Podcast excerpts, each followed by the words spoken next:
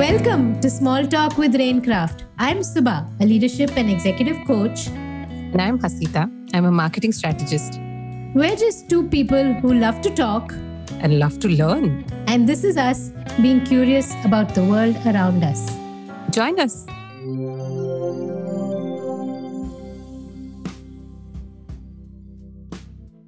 Welcome, small talkers.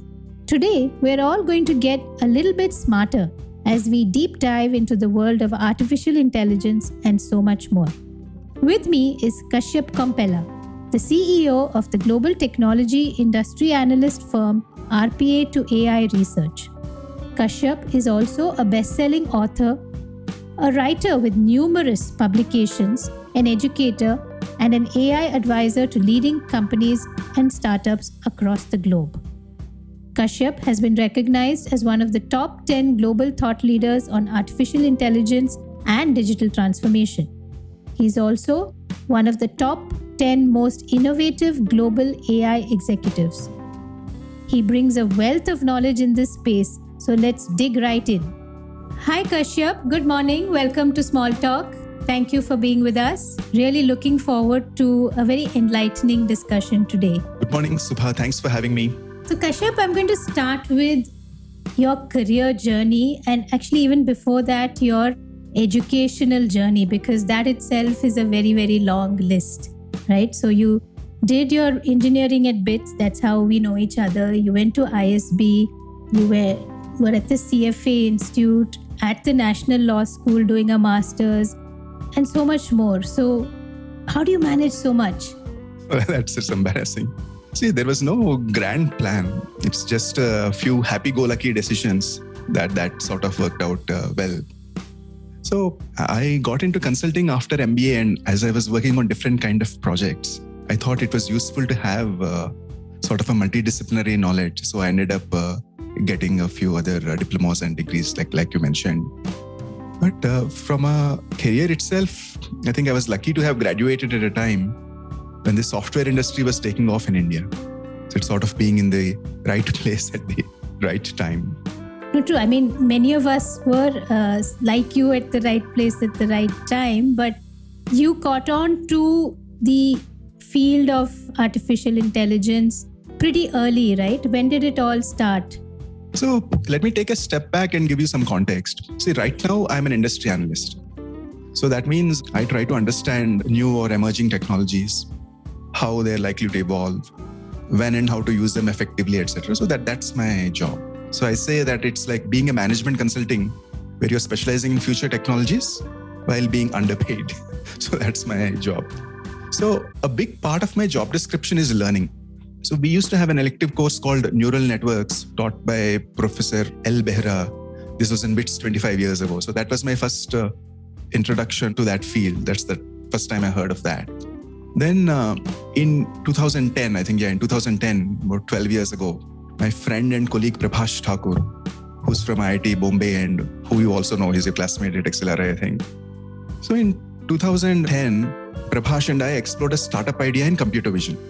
So at that time, the AI technology was not ready for prime time or what we had uh, set out to build.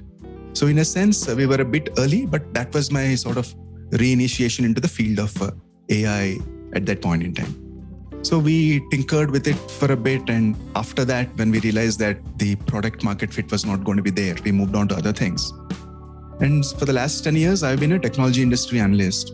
And more specifically, as uh, the current wave of AI advanced, I've been focused on AI and automation for the last five years. That's my AI stint or AI journey. And uh, if I'm not wrong, you also are in the space of kind of teaching AI, right? Making it more accessible to folks like me. See, that that sort of happened. Like as I started learning about different things, some of what I learn, I mean, why don't I try and share with others as well? So that led to a lot of writing, teaching, and even advising uh, startups. So I, I, teach in a few engineering and business schools, and uh, I write a, quite quite a few columns. I write about uh, four or five columns in different Indian and uh, foreign magazines and newspapers. So that that's uh, the thing. So one of the strengths that we have as a firm is being able to explain technology in simpler terms. And we felt there was a need, need, need for it. So we kept doing it. Oh no, there's a definite need for it, and I'm going to lean on you for that now too, right? Like an AI for dummies, if you will, just to help a lot of us. We think we know it in certain small pieces, and we do end up hearing a lot about other companies, like you said, friends and colleagues who are either building something or working in the space of AI. And honestly, beyond a point, we do wonder what it really is all about. What is it that is so game changing? And some of the things that we hear just feel like kind of maybe glorified automation. And I'm not saying that with any judgment, but what is that artificial intelligence? Because the two words are so strong and powerful that maybe our expectations are also very different. So, for lay people, what is AI and and is it very different from what we maybe understand a little more, which is machine learning, that you kind of teach a machine by giving it data and letting it learn from that. So, is this very different and how do you see it? No, no, not at all. No, I think you, you have the intuition uh, down right. And a lot of uh, what you say is actually very expert level takes. So you don't need any AI for dummies better. See, let me ask you a simple question, okay? So I'm going to give you a series and you have to fill in the next thing in the series. Say 5, 10, 15, 20, 25. So what comes after that? 30. 30, right? So that, that's exactly what the current AI that we have does. So let me elaborate. It seems simple, but it's uh, as simple as that to give you an intuition. So there is a set of data. Here it happened to be a, a series of numbers. And then you identified a decision rule fairly quickly that this series of numbers is increasing by five. So now you extend the same concept to different data types and huge amounts of data. Here, the decision rule is quite simple, but when the data is like, say, thousands of variables, you cannot easily intuit that decision rule. So once you are confident in your decision rule, I'll explain this in a, in a simpler way, but just, just go with this for now. So once you're able to intuit what is the decision rule for different business or other situations, you can make those predictions and act on those predictions. So, right now, when businesses operate, they also make all of these decisions. But these decisions are probably made by people like us, human experts. But as you gain confidence in the predictions, you can automate those things. So, that's the kind of automation that you're talking about.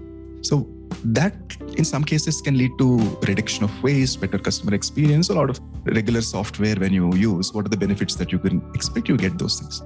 So, taking this simple concept and applying in different situations, just like you are able to predict the next number in the series, given a user's profile, their shopping behavior with us, can I recommend the product that they're most likely to buy next? So that that's whole set of shopping recommendations. Extend that to content based on what this user has watched so far on Netflix. Can I predict the next show that they're likely to be interested in? Can I, like on a music platform, can I predict the songs they're likely to listen to? So you, you apply the same concept across different situations. If it's in a banking, retail banking, lending situation, can I assess your risk profile? Right now, I think we do that, say, using a credit scoring mechanism. Can I get better at uh, arriving at that credit score using some of these better data, more data? So that drives a lot of decisions like a percentage of interest. Should I give you a loan or not? What percentage of loan? I mean, what should you be your interest rate? So it, it sort of lends itself to very many applications when you're able to take patterns from data. So the field of AI itself is probably about 50, 60 years old, six, six decades almost. And it keeps coming and going in waves. These are called uh, AI spring and AI winter. When the interest in AI wanes, that's a winter.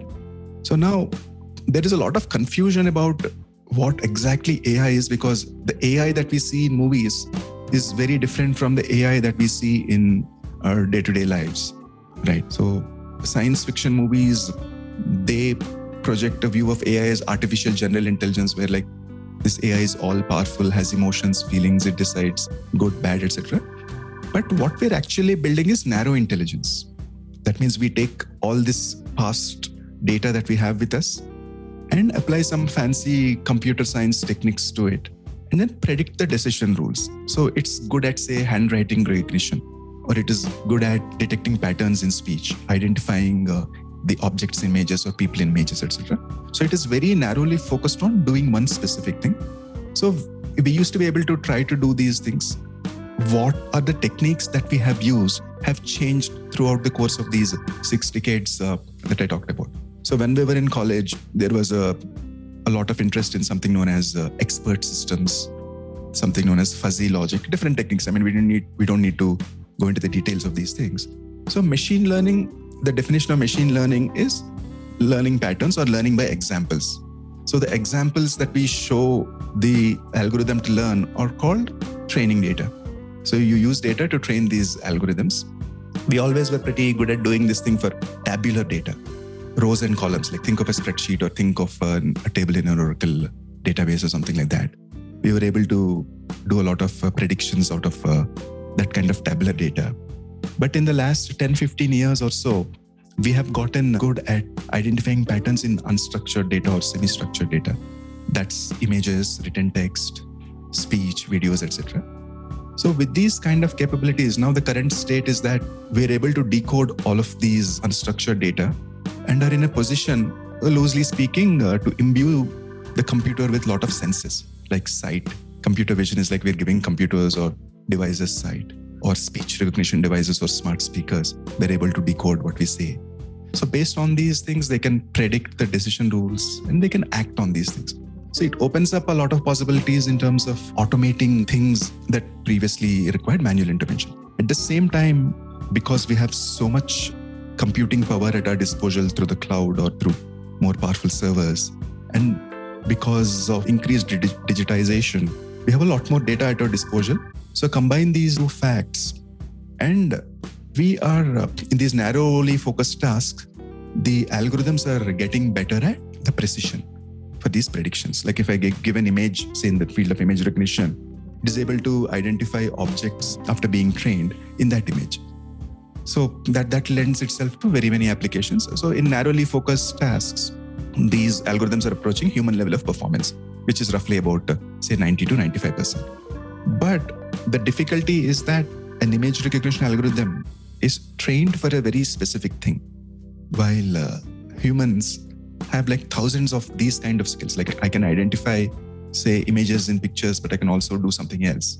I mean, decode different languages. Like a speech recognition system that is trained in English, for example, wouldn't be able to recognize speech in Malayalam, but a human can do all these things.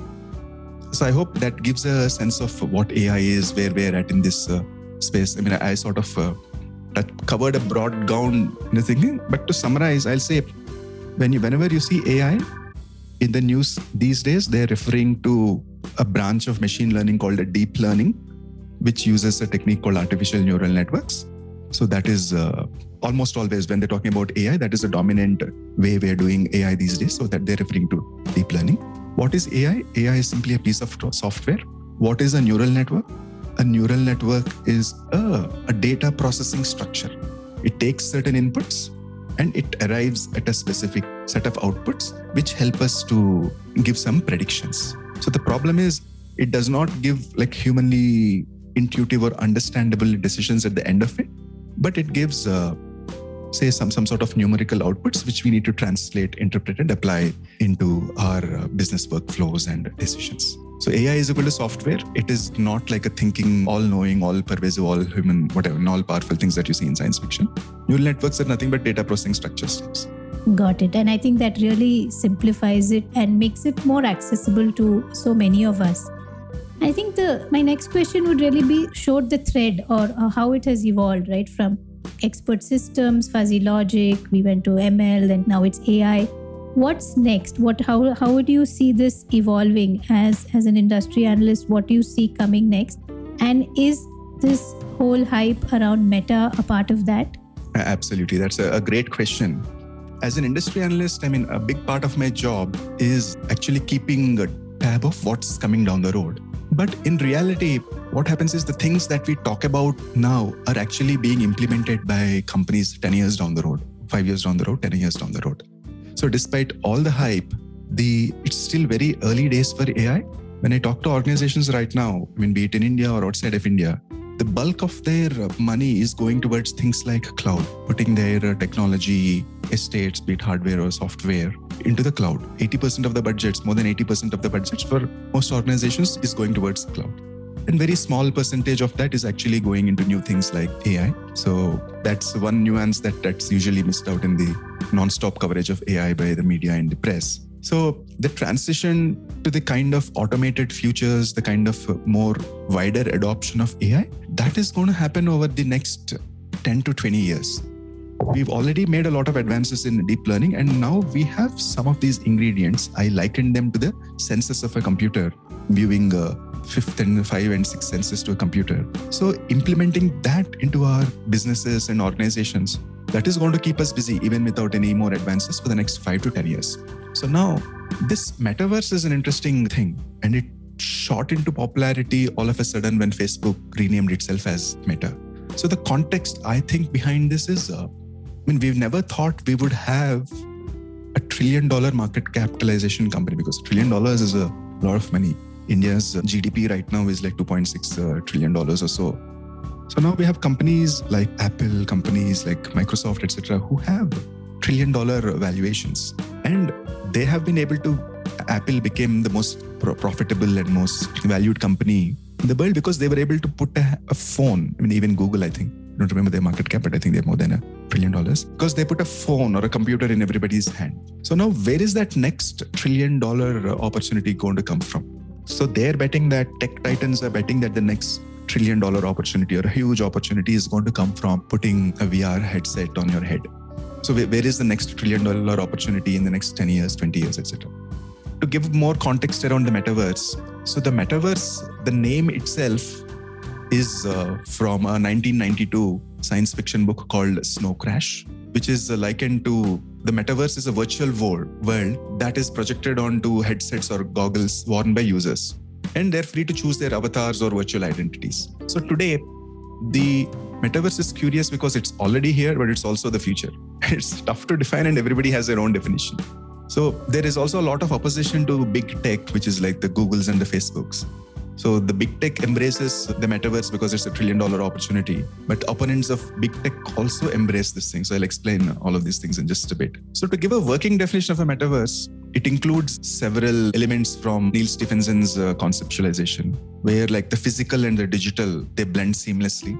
So it's also a shared experience. It's an immersive experience. It's also persistent. Like you, you get out of the metaverse, but there are still people in the metaverse. So it combines augmented reality, virtual reality, video games, social networks, and uh, interestingly, even blockchains and cryptocurrencies. So the basic idea is that the metaverse is you provide like rich, multi-sensory, multi-dimensional digital experiences. And also it's not just about technology, but it's also about culture and academics, as like mentioned about blockchains and uh, cryptocurrencies. But if you think about it, I mean, I've been looking at this space for a long time. So there are elements of gamification, a rich online world with digital avatars and virtual goods. That's not exactly new. You may remember the buzz around uh, one of the things called Second Life.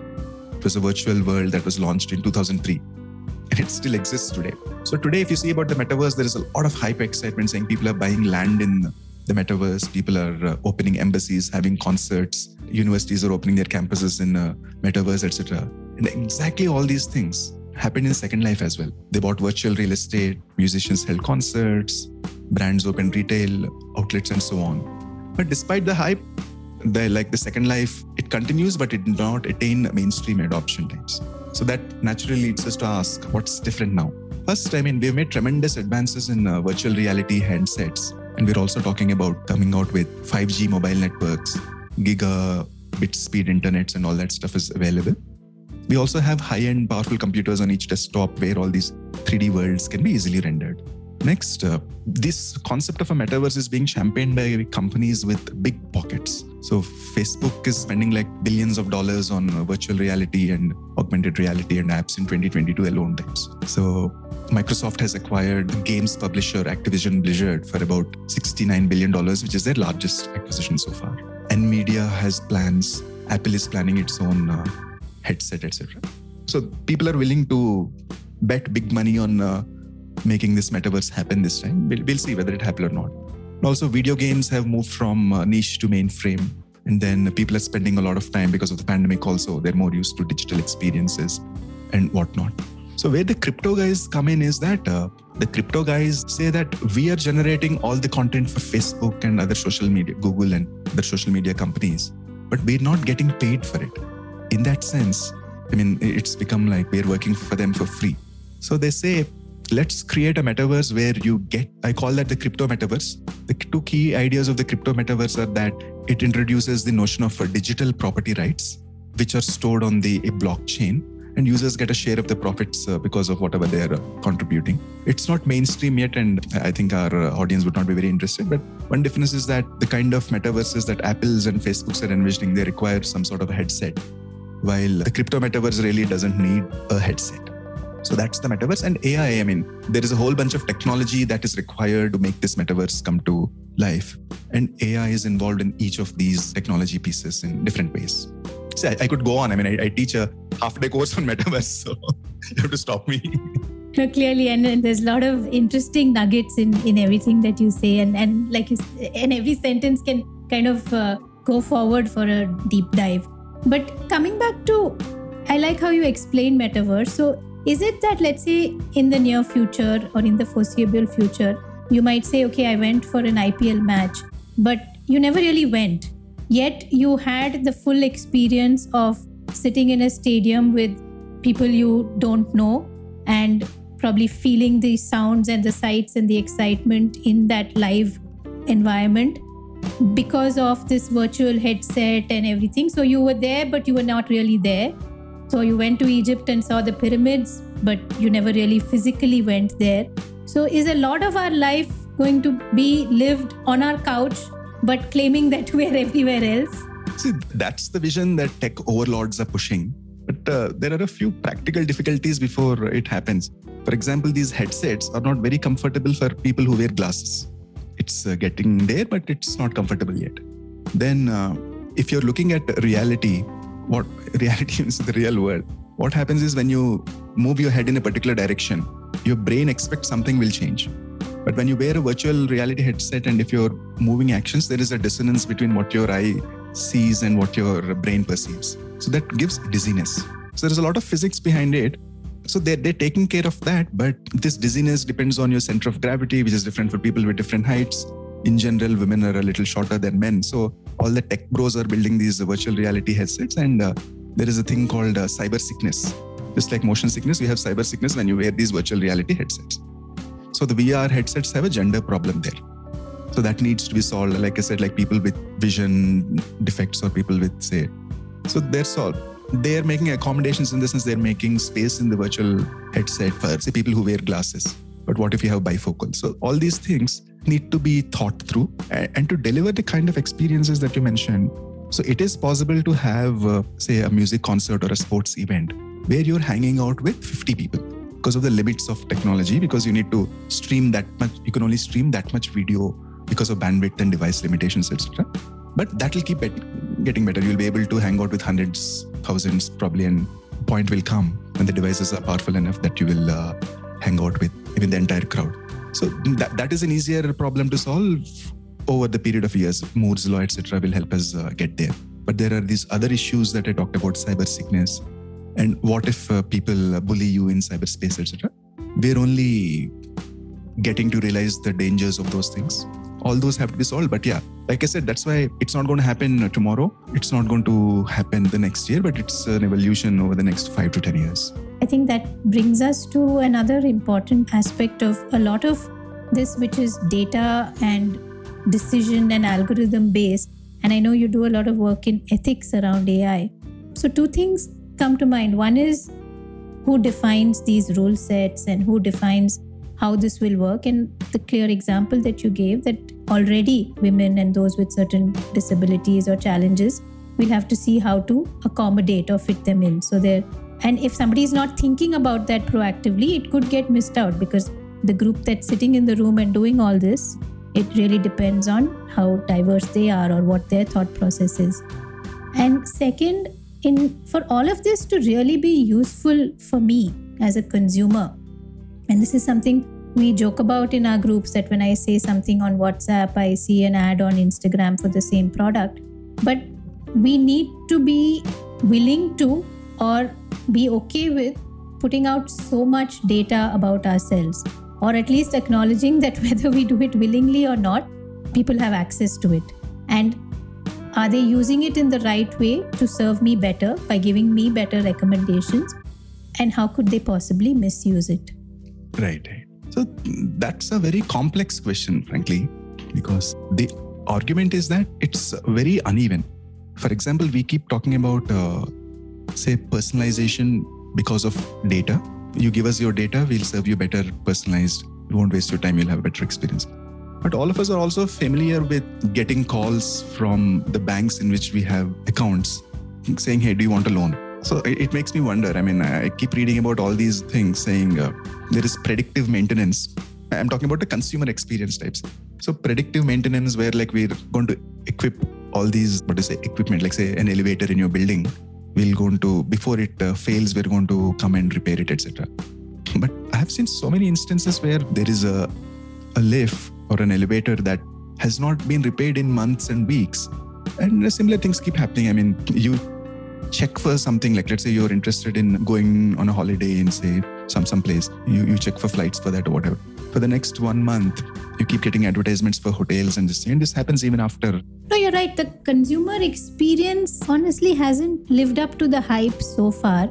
There are some spaces where like you said immediately you feel the effect. You see hotel recommendations because you chatted about Goa on a WhatsApp group and you see hotel recommendations and you say, okay, it is kind of useful for me and I'm not going to crib about it too much. But sometimes you see things which you really didn't expect because you, you spoke about something a little private to you and you didn't expect to see ads for, I don't know, a mental health product or something like that. And I also see the other extreme, like you mentioned. For example, I am a very, very frequent user of Audible for audiobooks, etc. So I keep getting their, uh, I think it's a weekly or fortnightly emailer. And for the past, I kid you not, for the past two years, despite the wide range of books that I have been downloading and listening to, I see the email with the same four books on the header image. There is Atomic Habits, there's Alchemist, there's Psychology of Money, and I think one more. And I'm thinking it's been two. Did you buy those books? They're going to show you the same ads till they buy you those. A couple of them I've actually downloaded on Audible and read, and a couple of them I've bought in physical. Which also, I mean, if you're so great, Audible should know from Amazon that I bought it. So some of those experiences you makes you wonder where is the AI? It, it could at least it was supposed it promised me better recommendations, but that's not happening. So yeah, there is, I guess, still some way to go in the terms of the consumer experience. Yeah, see, the consumer experience, I mean, definitely is improving in many places, but it's improving in bits and pieces. And only in advertisements, you have seamless types. So, what it is enabling is it's enabling, uh, what do we say, some sort of semi personalization at some scale. And there is also economics involved. These people have, what do we say, all these companies, big companies at least have microeconomists running these experiments. Example of telecallers not knowing it's uh, easier for them to just throw people at a problem. And if somebody converts, it works for them. So the economics work out that way. Same with the advertisements. But the specific instance you gave could be because there could be some bug where something is not getting refreshed, or because Audible's catalog in India is limited. So they're not able to come up with the recommendation, or something could be broken, sort of a thing. But in general, yes, I mean, I think the attitudes, like what kind of data privacy do we need? Or what kind of data privacy we get depends on the expectations. So, Pew Research Center does a lot of uh, surveys towards uh, attitudes towards technology. In India, for example, India is the most trusting of AI or technology in general. Like in the US, about 45, if I remember number, 45 to 50% of the people have uh, mistrust uh, or they don't trust AI highly while only 12% in India think that AI is a bad thing. So countries fall on a spectrum. So we're very trusting of technology in India. So that is going to inform people's attitudes in general. I mean, we're, talking in broad brushes about what kind of data they're willing to give away in terms of experience. But also, I think I have seen anecdotally that attitudes changed based on uh, what's your age profile. Young people, younger people seem more okay because they're into this sort of sharing a lot more information than somebody senior maybe senior citizens may be comfortable with etc so there are a lot of issues. And in general uh, technology leads while regulation and our attitudes towards that lags. So i mean we were talking about these these are fairly complicated issues but for example when the pandemic broke out in india people wanted to work from home but regulation has been set up in such a way that the government had to amend some rules which allowed people to work from home for people who are working in, in SEZs or software export zones and other restricted zones types. So we, we solved those kind of issues only now. So these are going to take a lot of years to work out the issues and whatnot. But but I think there are other harms of AI. One is like they're not delivering the customer experience that we're hoping for. But there are other harms uh, of AI that that that we should be considered about. I mean, there are I am not going to talk about uh, what are all the good things uh, or what are all the tremendous opportunities and potential when AI is used well, because that, that's what the rest of the industry, the rest of everybody is shilling you on that. There are some things which are not getting enough attention, and I'm thankful uh, to you for giving me this opportunity. So, AI is a dual use technology. That means you can put it to good use and you can put it to bad use. So, the same autonomous vehicle capabilities, autonomous flights, uh, that we have, they, they, they can be used in warfare, for example. AI being put to bad use. Then the same AI can be sort of uh, used by bad actors. You can use AI to improve cybersecurity and defense, but you can write, use AI to write better phishing emails. You can trick people into giving away their information and credit card information, click on uh, links, uh, etc., compromise links, etc., by using AI. So it's available to both the bad, bad actors and the good actors. When we can't do much about it, we need to educate the users. I mean, auto-generated content, uh, dis- easily, more easily spread misinformation, disinformation, have deep fakes, etc. So, because it's horizontal technology that's applicable and available to everybody, so that's AI in for wrong uses, AI in the wrong hands is one type of risk. Then, but more commonly, more prosaically, another risk that you've alluded to, which which comes up in your questions, is uh, we're hyping up AI before it's ready for the real world. So we talked about, uh, let us say, the impression, the popular perception, somebody who hasn't looked deeply into these things is uh, because it is using massive amounts of data, because it is using uh, pretty complicated mathematical techniques and huge computing power compared to humans who have their limitations, the amount of data they can process, etc. AI is much more accurate than humans. That is one misconception. Next is uh, it is more accurate than what it really is. Say we keep seeing uh, accuracy levels of 95%, uh, when reality probably it is much lesser than that. It's 60%, 70%, somewhere depends on the task. But depending on the training data, the accuracy falls can uh, the accuracy levels can fall very dangerously low to for certain groups, say for women or for minority groups or whatever it is. We see these problems in, let's say, hiring today, right? Because I do a fair bit of work on the women coming back to work or uh, mid-level folks who are trying to change industries and spruce up their resumes, etc. They all know that there is some kind of tool that this is going to go through before a human sees their resume, and there are so many pitfalls in that how is that algorithm set up really to look at things that can't really be explained in clear words and timelines? Absolutely. So nothing wrong in uh, say technology being only 50% accurate because we will get better or but the danger really when you hype up before it's ready for the real world is that 50% technology is uh, being implemented left right and center thinking it is 95% technology.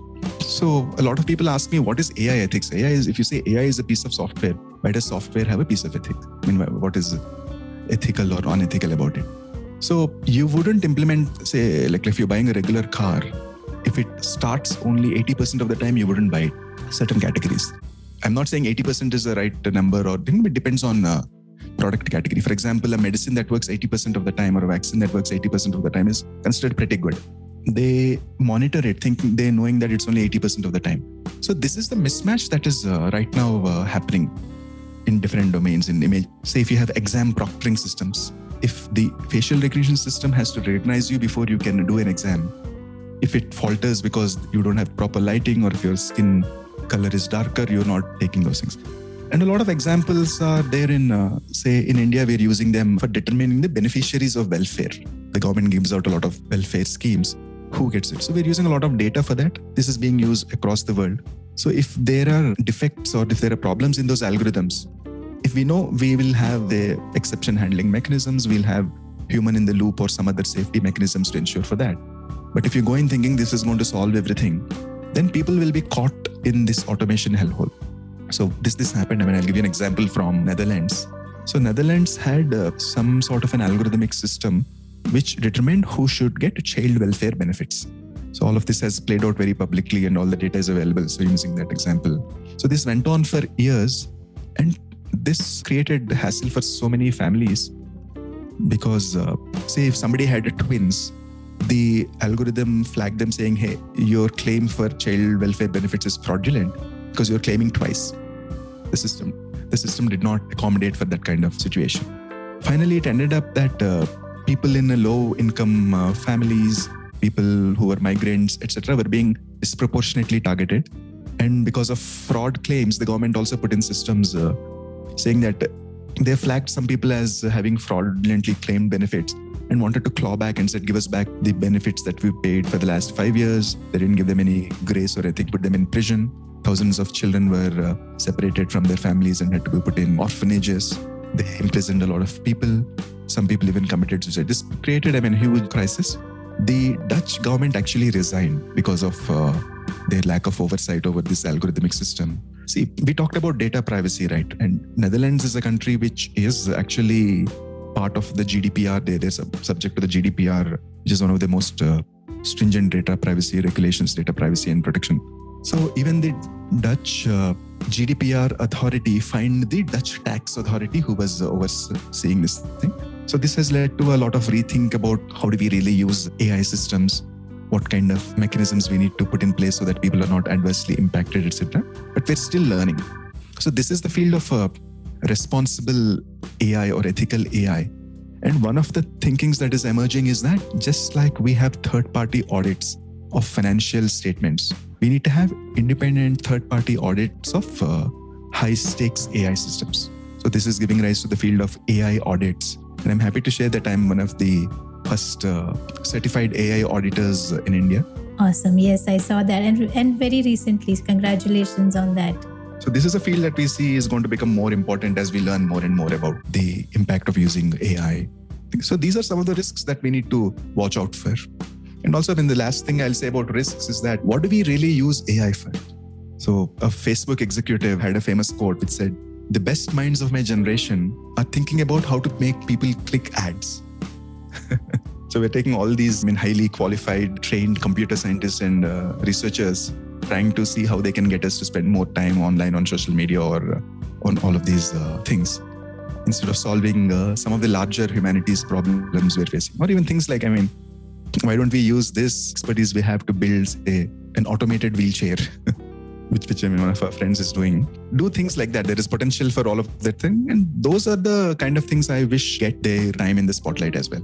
No, interesting. I was just seeing, and I think it was in the MIT Tech Review, an article on how there's so much of AI tools that have been built during COVID, but somehow they have not helped to make it better in terms of, I think, just forecasting, projecting, or even trying to make the whole treatment process and the triage process to improve that. And I was reading that a lot of tools have gone into it, or a lot of AI effort has gone into it, but the results have not yet shown. So I think a lot of what you said is that, right? That our expectation of these algorithms and these tools is that, oh, if I've made something, it's performing at 95% level. And that itself is an unrealistic expectation. And we have to be mindful that, hey, something is working only at 20, 30% level. And hence, the decisions that we are making based on that output have to factor that in. Perfect. I mean, I'll give you three quick examples. Say 10 years ago, or maybe 12 years ago, IBM Watson was synonymous with AI. You would remember all those advertisements that IBM had, where IBM was using Watson for a variety of ways. But most importantly, they were going to solve for cancer, cure cancer, use AI to cure cancer. But IBM paid a lot of pioneering costs and they've invested, I mean, billions of dollars into that. AI needs data, so they spent $5 billion acquiring that data. They had the best of the best partnerships in healthcare they recruited, I mean, at, at their peak, they had 7,000 engineers working in IBM Watson unit. They bet the company completely on Watson AI solving uh, healthcare and other domains. But very recently, early part of this year, they sold it off for a billion dollars, Watson. So that that's one thing. I mean, it's tough to solve. I mean, not to dunk on IBM, but I think they were also understanding what problems can be solved using AI or not using. And IBM's experience is going to help others in the field. Thanks to them for that. But these are the challenges of solving. So that's one example. The second thing example is the MIT Technology Review that you mentioned. I mean, in the last two years during COVID, the British Medical Journal has assessed systematically hundreds, if not thousands, of COVID prediction models that have come in. And their conclusion is that not a single one of them is fit for clinical use. So that that's uh, I strongly agree with what you say. Then the third thing is uh, one of the greatest pieces of AI that we have today is language generation models. OpenAI's GPT-3 is a classic example of that.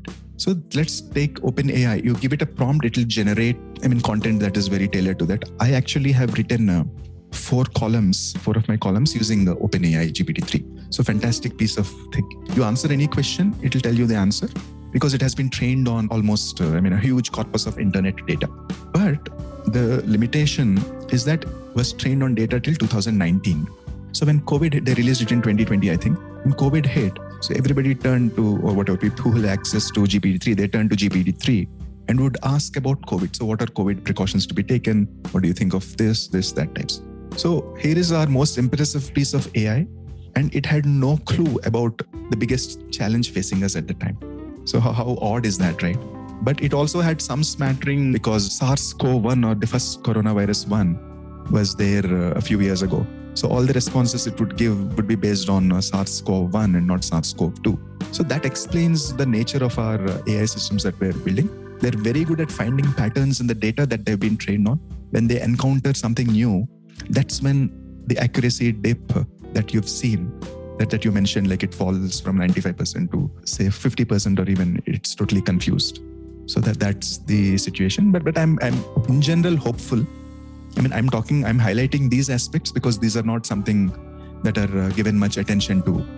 This is very curious to me as a general observer because in our general human affairs the media highlights yeah we're cynical more cynical than we are. in human affairs but we have i think more optimism in technology. So we focus on the upside of technology and don't pay as much attention to the downside.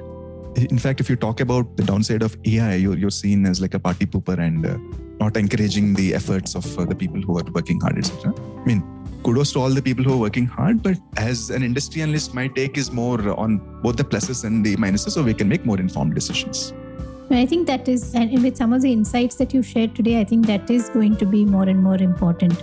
Having a better picture, even as a consumer, where you may think that, hey, it's not for me to get into this so deeply. But I think it is to be more aware of just one, what does it mean? What does it mean for me? And uh, yes, there is good stuff to watch out for. I am going to one day kind of watch a match from my sofa, really watch, be in the stadium, but be at home. But what are the pitfalls? And uh, very important to be aware of that. So thank you for some of the insights that you've shared today. So i'd like to wrap it up with those who want to get into this field right? Careers in ai be it a youngster or a lot of mid-career folks who are obviously now they've been in technology for some time and they know that if if they want to continue working and survive and thrive for the next 10 15 years or so this is probably something they should know a lot more about. So how, how does someone go about it? What's the best way? And honestly i'm and i'm asking this because i see many folks doing a very basic online. Today if you go to a udemy for probably 500 bucks you can get some two three certifications on ai how to build with ai how to do this and that with ai and clearly that's not going to be enough. So how does one start? What's a good place to start?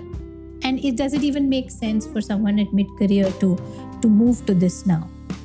All right. so so there are uh, three questions. What are ai careers youngsters and mid career folks? So let, let's take each at a time. So to give some context about careers in ai for example there are uh, roughly about 25 million computer programmers in the world right now because of increased digitization, because of like we'll have a lot more other things. Let us say we're going to double that number in the next 10, 15 years, we'll have 50 million total programmers. So that is still much smaller percentage compared to the world's population. So the opportunities are not just in AI, but the opportunities are going to be more broadly based elsewhere as well. And in AI specifically, there are going to be three paths. One is like you want to build the AI systems, you decide which AI systems to build, and then you manage, maintain, or use AI systems. We're not even talking about consumers, but these are the types of things uh, that decide which AI systems to build will be like investors, domain experts, and maybe the governments. So there's going to be a very small sliver of jobs of the millions of technical jobs, let's call these. They're going to be. So building the AI systems, that's going to require uh, AI or computer science knowledge. These are the AI researchers, people who are doing PhDs and whatnot. And then you need to translate that and build that with software engineering and then domain expertise. So this is again going to be a small sliver of the jobs that are going to be there. But the bulk of the jobs will be to manage and use the AI systems. We talked about a lot of the examples, right? So what are the conditions in which uh, AI needs to be used? Is it doing right or not? Keeping an eye on AI systems and using AI in your jobs. A lot of the data science jobs fall into this category. You have all the data, you're generating uh, some insights for people to use, etc. So this is where uh, the three type of taxonomy of jobs that are going to be. So depending on which field you want to go into, obviously, I mean, uh, when people say we want to get into AI, they're looking at getting a premium for their skills based on that naturally, I mean, uh, if you are in a position to decide which AI systems to build, you're an investor if specializing in AI, you, you'll have a premium for your skills. If you're an AI researcher who has a PhD, so you don't have a PhD to get into the field, but if you have a PhD, you do different type of things types. It's not like a monolith saying people are doing these things. So that's the kind of skills. So for youngsters who are still like, let us say in, in college or say just starting their careers, so the building blocks of these things would be maths, right? Maths, statistics, probability, calculus, linear algebra, etc. Programming languages, knowledge of machine learning methods. So you're not in a position at this point in time and you're in college to have domain expertise, but you will pick that up with experience. But in general, outside of AI, I mean, this very interesting time because you can come out of nowhere. I mean, it's like a small town or a, a no-name institution and have a stellar career. And we have so many examples in India and outside of India of that. So you can really chart your career path. But it's also interesting, there are significant returns to be had if you're associated with a good brand types. There is a huge brand premium as well. If you're from IIT, BITS, IMISP, XLRI, or from a brand name employer like a Google, McKinsey, etc. I mean, there are huge premium people are chasing after you for that types. So my advice is like, I mean, there is a lot of talk about for youngsters. You need to drop by, go through four-year college, drop out of college, etc. So if you have to drop out of a college, please make sure you drop out from a top school so, in general, youngsters should play the long game. So, if you're in an opportunity to get into some of the good name brands early in your career, please do that because that compounds, that gives you returns throughout your career. So, coming to the mid-career folks, I think you, you said something very interesting. Some some people who are stuck or stagnating in their uh, careers. So, uh, my take here is uh, when you're in mid-career, stagnation is a natural order because there is a hierarchy of organizational promotions and options. And as you keep growing, there are only so many jobs to be had, right? There are only like, yeah, there, there are only 5,000 CEOs types. Maybe. So if you've reached the director level, I think after that, a lot is beyond your talents. It depends so much on luck and other external factors, etc. So don't think that you're stagnating because I mean, that that is uh, the natural order types. You'll be exceptional or exception if you go beyond that. So at that point in time, it makes sense to play to your strengths it doesn't make sense to jump into new thing like AI or some other thing. What will be in high demand is the understanding of the industry, the relationships, the consumer pain points, what needs to be solved, etc. So that would really pay premium, I would think. Obviously, some sort of digital fluency or AI fluency, technical fluency is uh, important because that is the people you're managing will be those kind of people, perhaps. So, so you need, or the products you're building or helping involved in building, or those kind of things. So get that level of fluency or that level of knowledge rather than uh, doing this. So there is a concept called T-shaped professional, T-shaped professionals, the letter T, where the horizontal portion of the T is supposed to be the generalist skills, while the vertical uh, line of T is supposed to be the deep expertise that you bring in. So mid-career professionals can sort of take an assessment of what their T looks like and what they want to stack or what they want to add to that. So no, makes sense. I think playing at any stage and especially after once you've been in a certain field or you've established yourself for a set number of years playing to your strengths is underrated but it's very very useful and important And uh, I think, yeah, you have to be cognizant of the fact that when you make these sudden jumps and shifts, you are now competing with a much wider and probably much younger talent pool who can take bigger risks. So you have to keep that in mind too. Absolutely. You should play on your terms. I completely agree with you. Rather than trying to compete with uh, much younger, or I mean, you can compete with much younger folks, but that you need to know that types. Oh, this has been wonderful. I can't believe we've been speaking for almost an hour. It just flew by.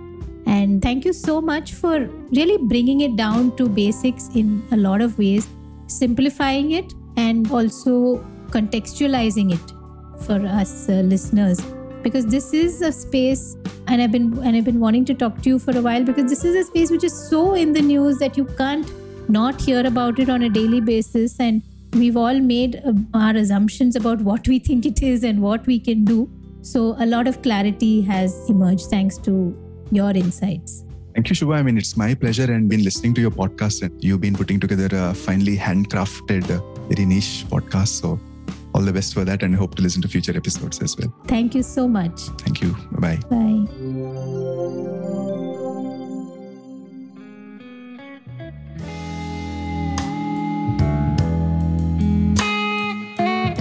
Thank you for listening till the very end. We hope you enjoyed the conversation. If you'd like to leave us a note about the episode, please do write in at connect at rainkraft.in or drop us a voice message at speakpipe.com slash rainkraft.